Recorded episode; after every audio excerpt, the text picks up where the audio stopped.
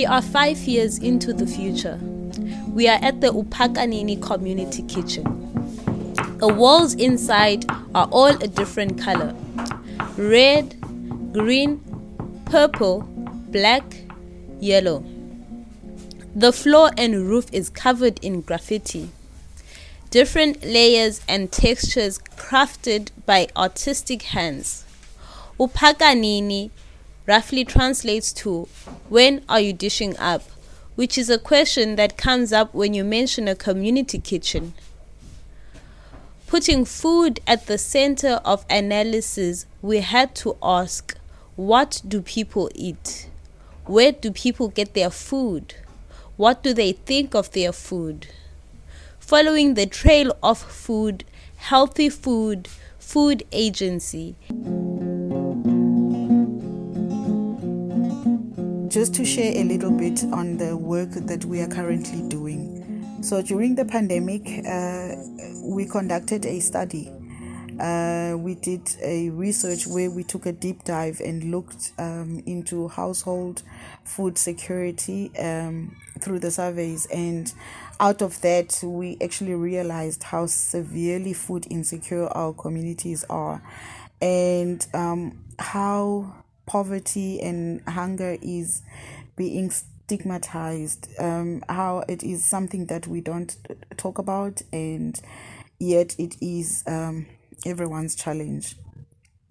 So during that time, a lot of kitchens were started, a lot of soup kitchens were started, and a lot of stakeholders tried to intervene. They stepped up and helped the kitchens to, you know, to try and serve food to people, because there was a lot of job losses that had happened.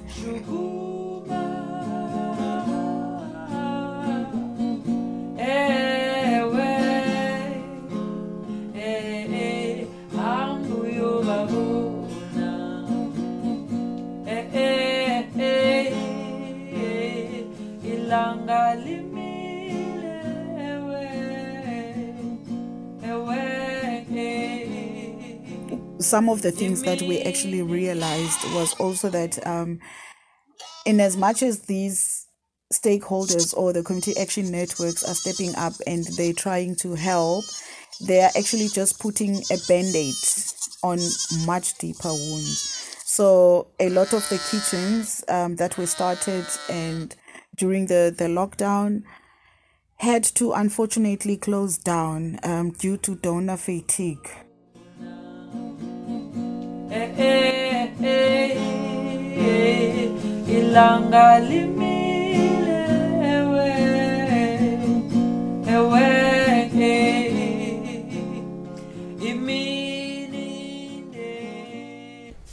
It is important we clarify first these ideas of washing off and dishing up. It all started with 5 women on a trip to Scarborough. 5 women. 5 different lived experiences, all connected through a co-research initiative on food security. When we took the trip, the vision of the community kitchen was already conceived through intensive workshops in communities in Cape Town. This idea of revolutionizing soup kitchens was born. The community kitchen then was to be the next step. As the 5 women met and discussed, we imagined what this community kitchen would look like. We gave it color, place, and context. The task of washing and dishing up became a powerful symbol towards this vision. My name is Sanelisiwe Nyaba. I am a writer, a model, a photographer, a filmmaker, and an activist. I call myself all these things so that I may claim them. As a woman, a young black woman, I've had to come to many full circles to acknowledge myself as these things. At first, it was the struggle to call myself a writer, then a photographer, and now a filmmaker and an activist. I felt that to call myself these things, I had to be incredible at them. I had to be earning money through them. Of course, I thought these things in my own head. I could never really articulate this feeling.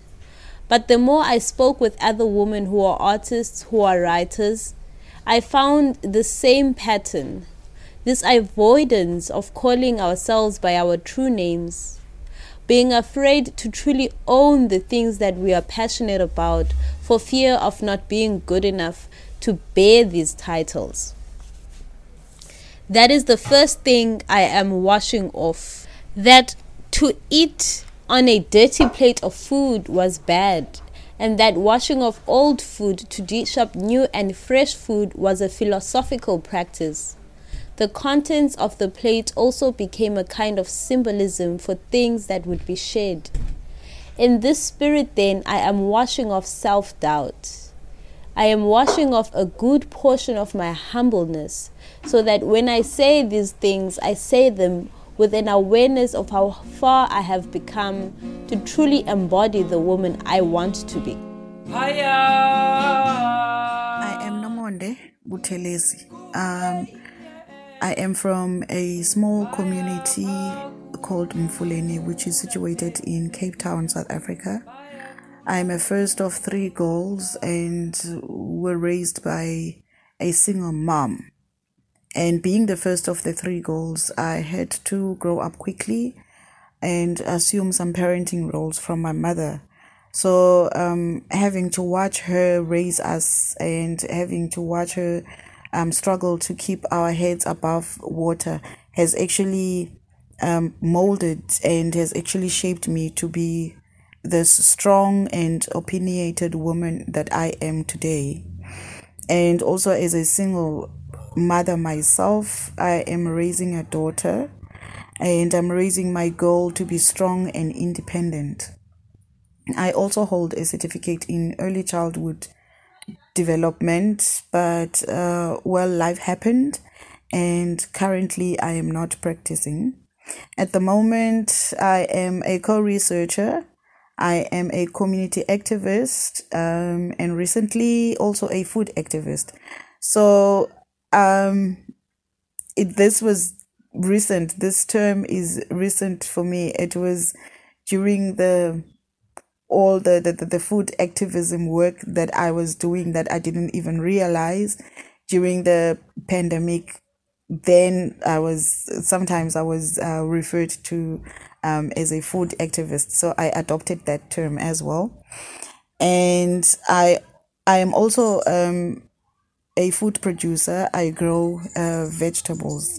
So and then I was thinking the other day that I was looking for a gender specific term, and I was thinking that there should be a term that identifies or that refers to a woman who is in farming. So I looked it up, and yes, I am a farmerette. So I'm also adopting that as my new title. So a woman who is a farmer is called a farmerette, in case you didn't know. My name is Stefanie Lemke. I was connected to the co-researcher group mentioned by Nomonde and Mimi through collaboratively writing an academic article on growing and eating food during the COVID-19 pandemic. This was a nice team effort, together with other colleagues from academia and civil society. We also wrote a blog. This was last year. At the time, I was working with the Center for Agroecology, Water and Resilience at Coventry University. In April this year, I moved to Vienna, where I'm professor in development research at the University of Natural Resources and Life Sciences, in short, BUKU. I also have a base in the south of Germany, close to Munich. I feel deeply connected to South Africa. I have engaged in research and have lived here for extended periods for more than 20 years. I work with local actors and civil society organizations. We apply participatory, transdisciplinary, and gender transformative approaches.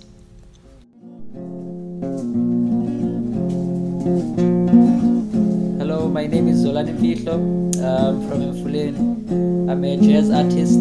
I do soul and African jazz. I'm a facilitator as well.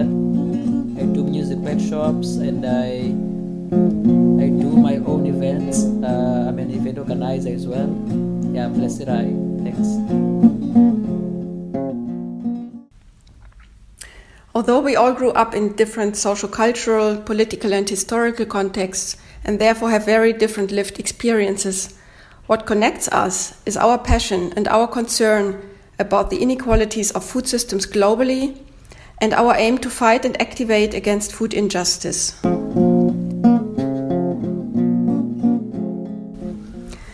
So the idea for this podcast was born out of this collaboration. A picture can speak 1,000 words. A voice recording can speak to more.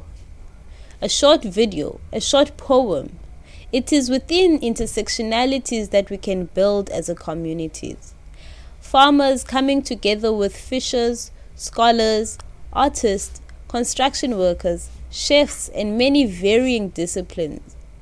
What I have realized through this co-research is that I am not isolated in my activism. There are so many others out there working to change communities.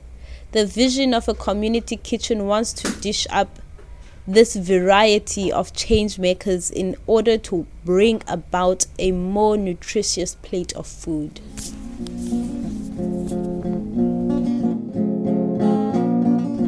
On the topic of dishing up then, I want to dish up this content I have learned through the co-research. I want to dish up agency, especially in women and children. I want them to know and understand that their voices and contribution matters in changing things. Food stands at the center of key issues in the world today. To follow the path of food is to follow where the money goes. It is also an intersection through which other injustices can be read. Intersectionality. That is another element I want to dish up.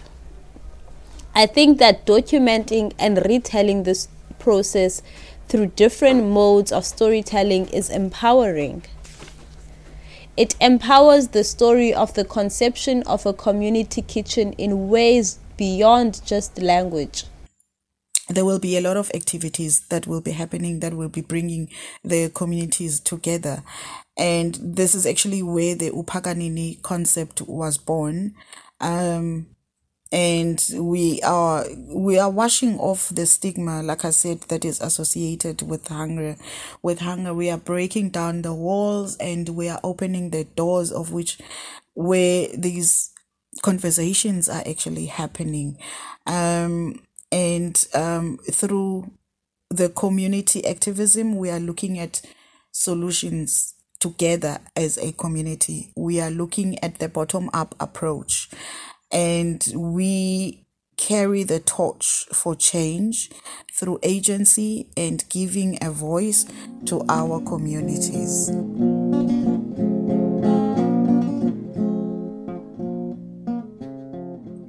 So people are still hungry. People still don't have food. Part of our work now is to bring the dialogues to the people, is to have the dialogues with the people and have a voice and build a voice. And how we are planning to do that is we look at this current soup kitchens. Currently, it's just a place where people go and dish for food. And we are rethinking that concept. We are trying to build hubs.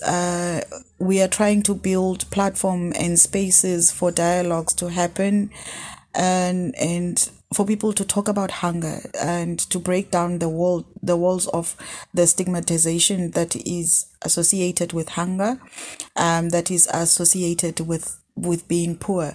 So part of rethinking is to change the community kitchens into the spaces where people come together and talk about other social issues that we are currently facing, such as the gender-based violence.